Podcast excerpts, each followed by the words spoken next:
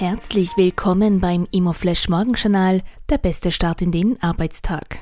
Heute ist Donnerstag, der 29. Juni und das sind die Schlagzeilen. Forschungsprojekt mit Zinshäuser. Das Forschungsprojekt Zinshaus X Baugruppe soll skalierbare Lösungen zur Erhöhung der Sanierungsrate liefern und damit sowohl zur Energieeffizienz als auch zur Vermeidung von Gebäudespekulation beitragen. Begonnen wird damit in Wien.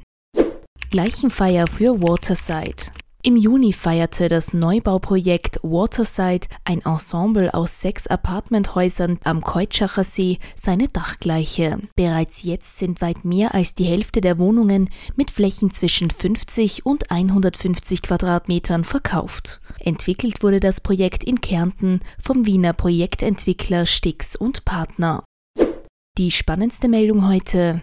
Hausdurchsuchungen bei Adler Real Estate. Bei der Adler Real Estate wurden Hausdurchsuchungen wegen des Verdachts der Falschbilanzierung, der Marktmanipulation und der Untreue eines börsenorientierten Immobilienkonzerns durchgeführt. Durchsucht wurden insgesamt 21 Objekte, unter anderem auch in Österreich. Bei den Beschuldigten handle es sich um deutsche, österreichische und englische Staatsangehörige im Alter zwischen 38 und 66 Jahren. Laut einem Unternehmenssprecher kooperiert das Unternehmen vollumfänglich mit der Staatsanwaltschaft.